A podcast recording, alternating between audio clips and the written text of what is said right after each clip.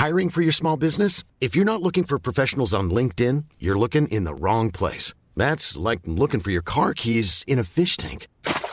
LinkedIn helps you hire professionals you can't find anywhere else, even those who aren't actively searching for a new job but might be open to the perfect role. In a given month, over 70% of LinkedIn users don't even visit other leading job sites. So start looking in the right place. With LinkedIn, you can hire professionals like a professional. Post your free job on linkedin.com slash people today.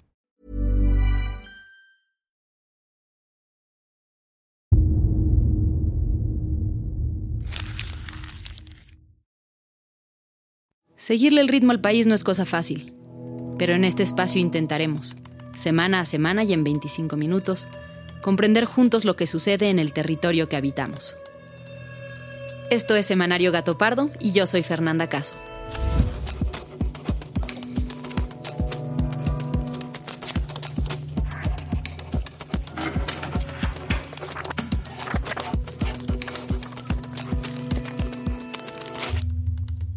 Hola, lo primero que quiero contarles hoy es que finalmente se resolvió un asunto al que le dedicamos el podcast hace dos semanas y que muchos de ustedes recordarán. Se trata del caso del fiscal Gertz Manero, quien culpaba a Alejandra Cuevas y a su mamá, Laura, de la muerte de su hermano, Federico Gertz. Tras un proceso sumamente turbio, el asunto llegó a la Suprema Corte de Justicia.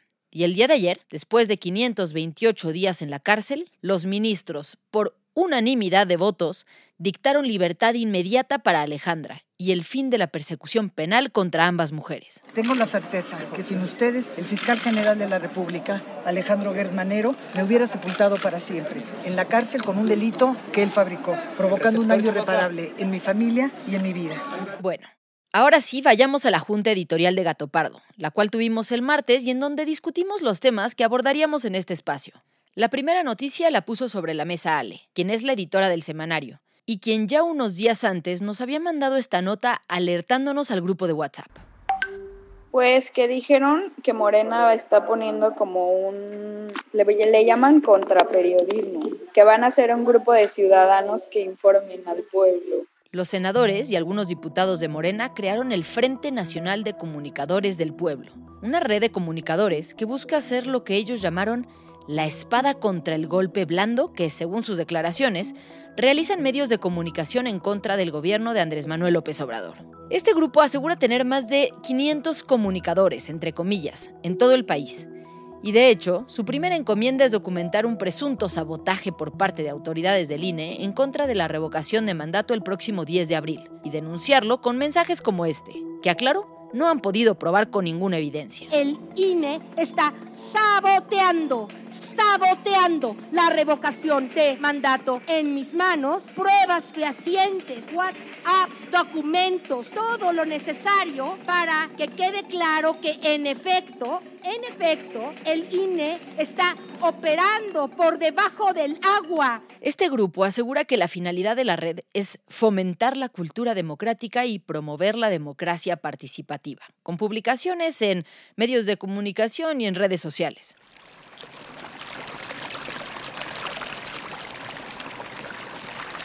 La semana pasada, el 22 de marzo, se conmemoró el Día Mundial del Agua, a través del cual se busca cada año generar conciencia sobre la crisis mundial que existe y la tragedia que implica que 2.200 millones de personas en el planeta vivan sin acceso a agua potable.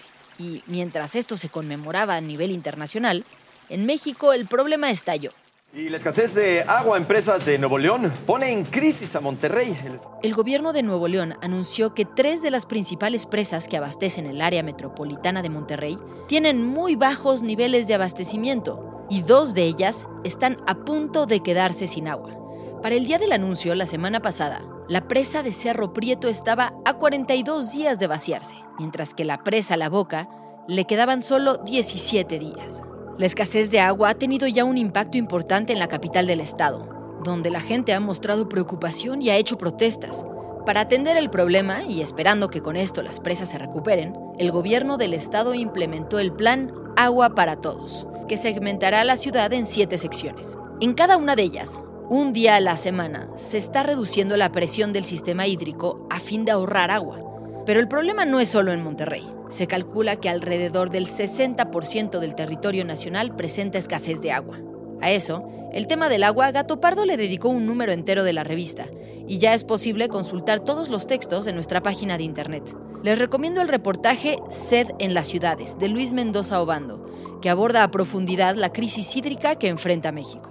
El siguiente tema que comentamos fue uno que lleva meses generando polémica. Lo de la consulta, ¿no? O sea, creo que es muy... Ya se publicó en el diario oficial de la federación que se puede seguir hablando, incitando a la participación. El 17 de marzo, el Congreso aprobó el decreto que reinterpreta el concepto de propaganda gubernamental establecido en la Constitución y en las leyes.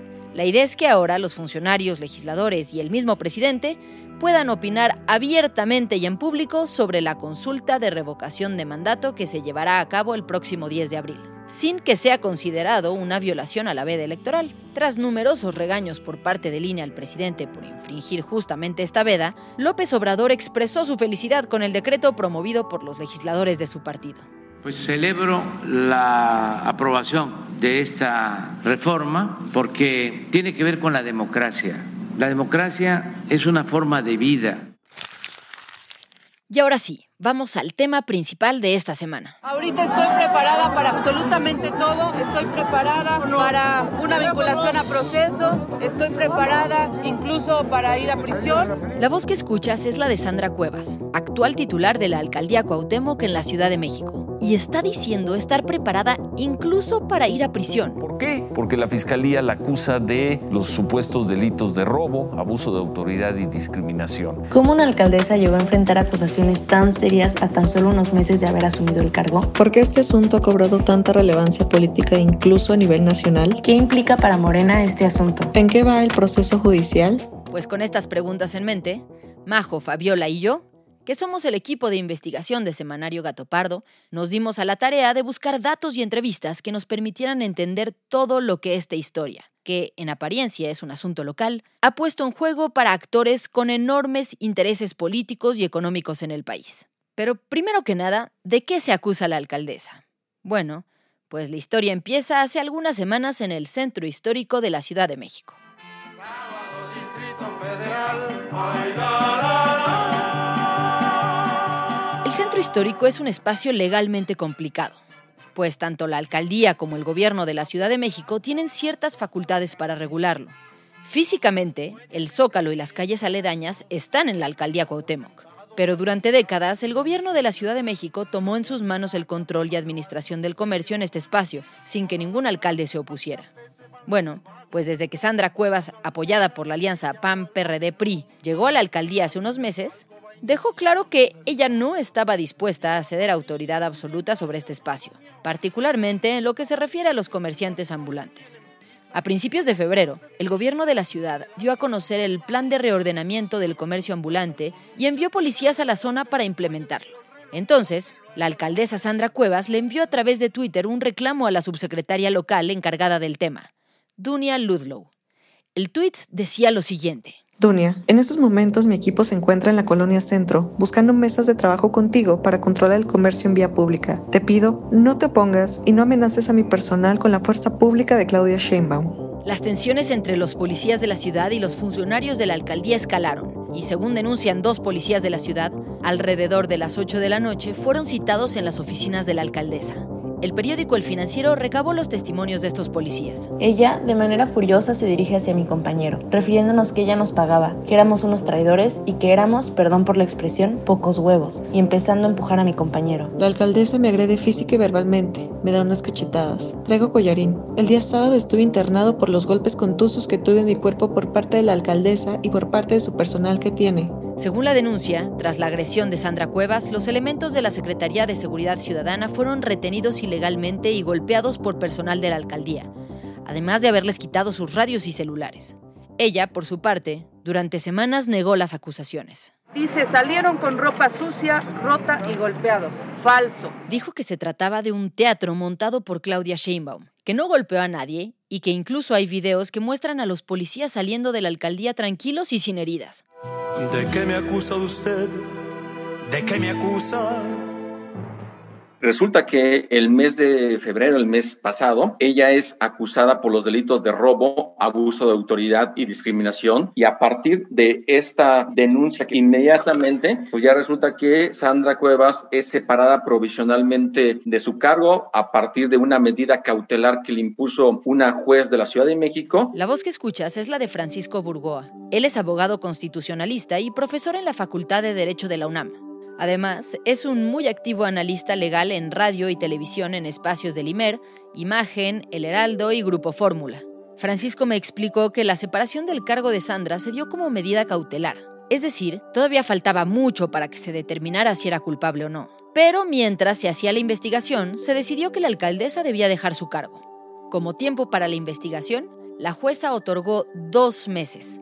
Y esto los dos meses que puede tardar la investigación son un dato relevante. En esos dos meses estaría superando el plazo que las propias leyes locales, la ley de orgánica de las alcaldías de la Ciudad de México, establece los supuestos para el caso de una falta absoluta de alcalde o alcaldesa, porque ahí se establece que si hay una falta por más de 60 días naturales, inmediatamente se tendrá, el Congreso tendrá que solicitarle al Instituto Electoral de la Ciudad de México que pueda convocar a elecciones extraordinarias para elegir al alcalde o alcaldesa que vaya a concluir el cargo para el cual había sido electo, en este caso, Sandra Cuevas. Es decir, Bajo estos criterios, si la Fiscalía de la Ciudad de México usaba los dos meses completos que le otorgó la juez para hacer la investigación, entonces Sandra no hubiera podido regresar a la alcaldía independientemente de que se le encontrara culpable o no, simplemente porque habría superado los 60 días ausente de su trabajo.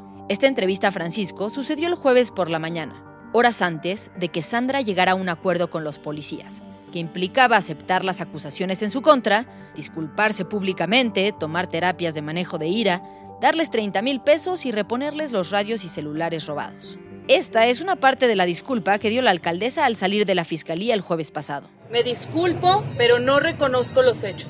El viernes por la mañana parecía que el problema ya se había solucionado. Sandra ya estaba de regreso en la alcaldía despachando cuando de pronto se anunció que los policías estaban inconformes con la disculpa y que pedirían a la juez que no se tomara por cumplido el acuerdo. Para los mandos policiales agraviados, las declaraciones hechas por la alcaldesa a los medios de comunicación al exterior del reclusorio norte no se acercan a una disculpa pública. La Fiscalía Capitalina ha anunciado que van a solicitar a la juez retomar el proceso y volver a suspender a Sandra Cuevas, con lo cual se volvería a poner en juego la permanencia definitiva de Cuevas en el cargo. Ok, pero ese es el caso en términos procesales. Y Francisco me hace ver que dentro de lo jurídico hay elementos que hacen ver que este caso se está manejando muy distinto de lo que se maneja en la mayoría de las investigaciones penales en la ciudad. Ya lo que fue esta denuncia, este inicio de la carpeta de investigación, en un lapso, estamos hablando de un mes, lo que llama mucho la atención, que en términos jurídicos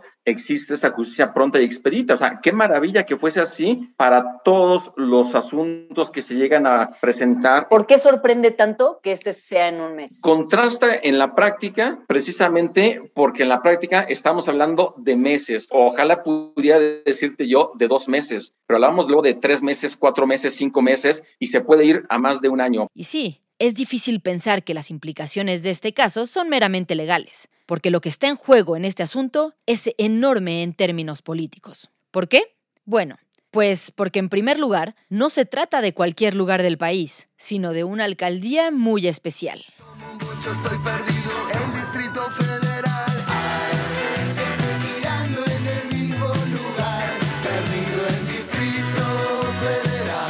La alcaldía Cuauhtémoc es tan relevante? A ver, yo por lo menos hablaría de tres dimensiones. Eh, la primera es económica, la segunda política y la tercera cultural. Por lo menos, insisto, eh, tiene muchas otras cosas, pero por lo menos esas tres. Salomón Chertorivsky hoy es diputado federal por Movimiento Ciudadano pero su trayectoria es larga y, entre otros cargos, fue secretario de Economía de la Ciudad de México de 2012 hasta 2017.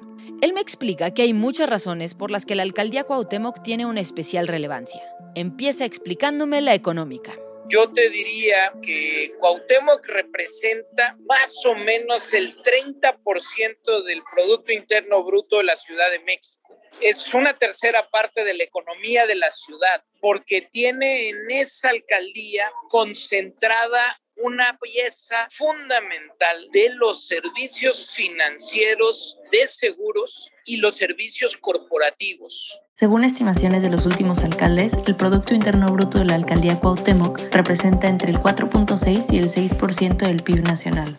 Es decir, se calcula que aproximadamente uno de cada 20 pesos que se producen en México lo hacen en esta alcaldía. De la glorieta Colón, como te decía, Alieja, el desarrollo inmobiliario y todo lo que se desarrolló en ese espacio valía más en inversión que los últimos 15 años de inversión extranjera directa en todo el Bajío, que también tiene algo de desarrollo de mucho comercio, tiene una parte turística que no es menor, tiene una parte de menudeo de restaurantes que no es menor, pero el desarrollo inmobiliario y específicamente la parte financiera de seguros y la parte corporativa es una cosa muy grande. ¿Cómo están? Soy Nicolás y llevo tres depas en seis meses. En la alcaldía Cuauhtémoc está el Zócalo, pero también están todos los comercios del centro. Está Avenida Reforma, La Juárez, Condesa, Roma. El comercio es importantísimo en muchas zonas, ¿no?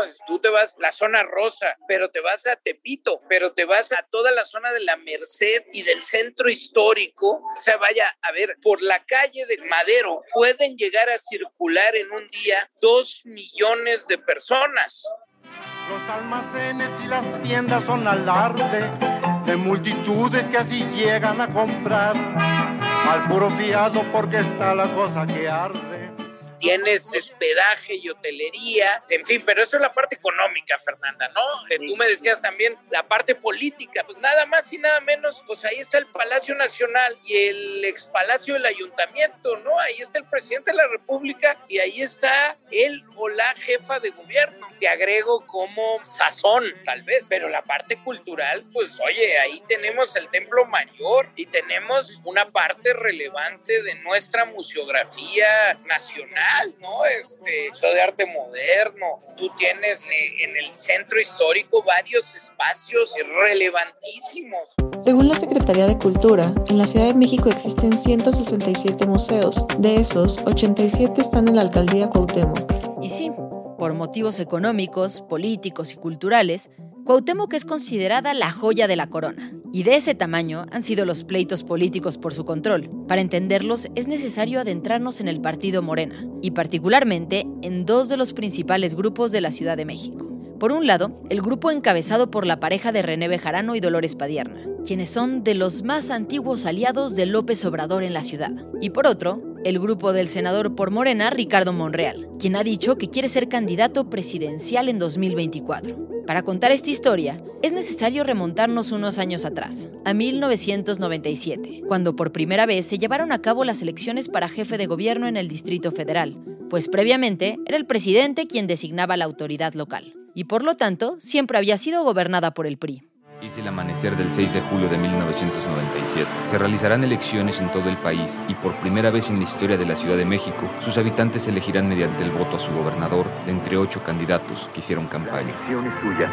Instituto Federal Electoral, IFE. Después de una contienda sumamente álgida, el triunfo se lo llevó el PRD, con Cuauhtémoc Cárdenas, el icónico líder del partido como candidato.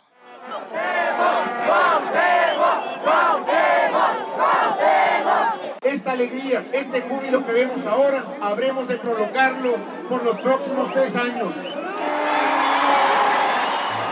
Tres años después, en el año 2000, se llevaron a cabo las primeras elecciones para jefes delegacionales en la Ciudad de México. Dolores Padierna obtuvo el triunfo como jefa de Cuauhtémoc por el PRD. Y en esas mismas elecciones, por el mismo partido, López Obrador obtuvo el triunfo para ser jefe de gobierno del Distrito Federal. También durante el gobierno de López Obrador en la Ciudad de México, Bejarano, el esposo de Padierna, tuvo un papel fundamental. Era el coordinador de la bancada del PRD en la Asamblea Legislativa, desde donde fue el principal impulsor de las iniciativas de AMLO y su operador político. En los años siguientes, Bejarano estuvo acusado de corrupción y un caso fue particularmente mediático.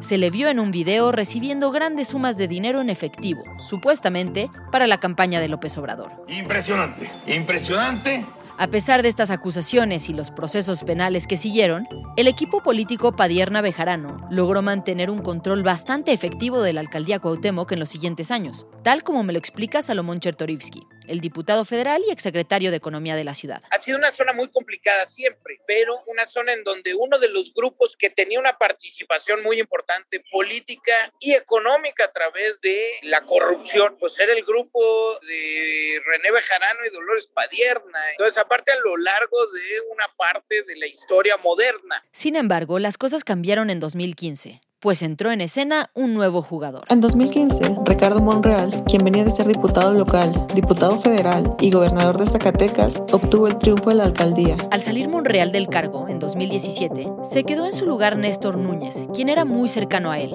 Él gobernó tres años hasta las elecciones del 2021. Para el proceso 2021, Néstor Núñez, el alcalde de Cuauhtémoc, decidió buscar la reelección. A la contienda se sumó Dolores Padierna, quien ya había sido alcaldesa años antes. Ambos anunciaron su aspiración en redes sociales. El 17 de febrero de 2021, el partido Morena anunció su decisión. La candidata sería Dolores Padierna. Este es un audio de ella un día después. Vecinas y vecinos de la alcaldía Cuauhtémoc, hoy tengo la fortuna de anunciarles que en el marco de la contienda interna de Morena, los resultados de las encuestas han favorecido el proyecto del que formamos parte. Con esta decisión, Monreal perdía una posición muy importante en la ciudad y un escalón en su construcción hacia la candidatura presidencial del 2024. Pero entonces hubo un giro inesperado. Una mujer que había apoyado a López Obrador en 2018 y de quien se presumía una enorme cercanía con Monreal, se convirtió en la candidata de la oposición, la candidata de la alianza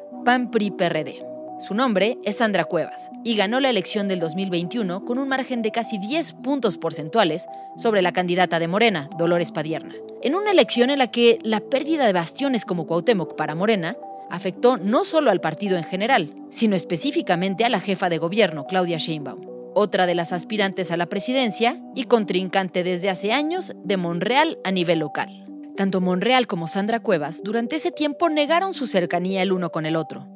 Sin embargo, sus redes y declaraciones muestran algo distinto. De 2015 a la fecha, Sandra Cuevas ha publicado en Twitter más de 20 fotografías con Ricardo Monreal y múltiples fotografías con su esposa. Durante años lo ha acompañado en eventos políticos y sociales, lo ha visitado en el Senado, ha asistido a sus presentaciones de libro y lo ha apoyado públicamente en sus aspiraciones. Desde que Sandra Cuevas llegó a la alcaldía, ha tenido un gobierno polémico, por decirlo menos. Uno de estos eventos que resultó llamativo fue el de la nueva alcaldesa de Cuauhtémoc, Sandra Cuevas. Colocó una alfombra roja para sus invitados, se tomó fotos. Una revista nueva que crean y donde Sandra Cuevas aparece en la portada para hablar bien de su administración. Y bueno, esa revistita nomás, así como para darles un ejemplo, nos costó a los ciudadanos 400 mil pesos. La alcaldesa lleva un grupo que la apoyó. A quienes le lanzó, así literalmente lo va a ver, pelotas con billetes de 500 pesos.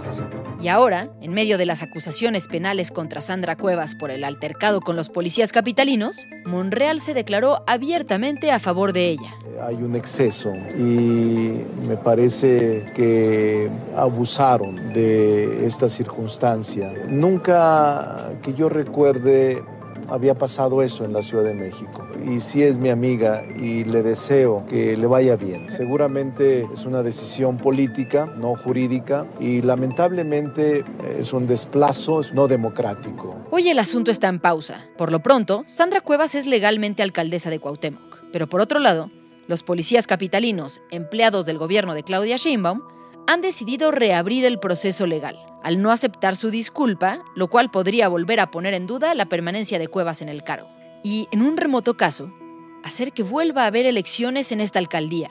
Así que un proceso que en teoría debiera ser estrictamente penal, hoy está cargado de pesados intereses políticos. Aquí la opinión de Aleida Álvarez, quien es diputada federal por Morena de la Ciudad de México y vicecoordinadora de la bancada de Morena, con quien hablé a mediados de la semana pasada.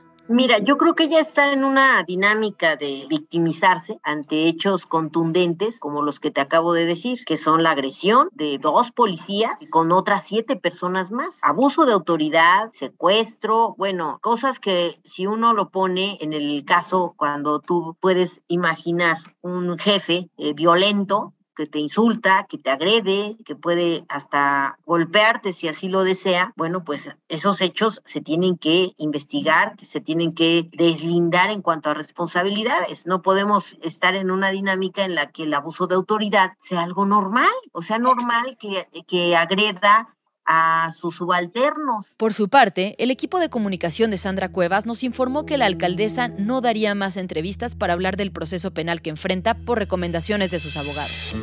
Este es un caso que seguramente seguirá dando mucho de qué hablar en los próximos días, y en Gato Pardo lo seguiremos muy de cerca para mantenerte informado. Por ahora, estamos llegando al final de este episodio, pero no queremos que te vayas sin antes comentar los temas de los que debes estar pendiente esta semana. El 3 de abril comienzan las campañas electorales para elegir al nuevo gobernador en seis estados de la República. Aguascalientes, Durango, Hidalgo, Oaxaca, Tamaulipas y Quintana Roo. Mañana miércoles 30 de marzo se conmemora el Día Internacional de las Trabajadoras del Hogar. Si les interesa el tema, les recordamos que en nuestro episodio del 8 de marzo hablamos de esta importante lucha por los derechos laborales de quienes desempeñan este oficio. Muchas gracias por habernos escuchado y gracias también a quienes hicieron posible este episodio. Alejandra González Romo, Guillermo Sánchez y Sandra Barba en la selección de temas y elaboración del guion. A Joaquín León en el diseño creativo. María José Vázquez y Fabiola Vázquez como asistentes de investigación y Pablo Todd de Mano Santa por la producción sonora. Nos encontramos aquí mismo, la próxima semana, en Semanario Gato Pardo.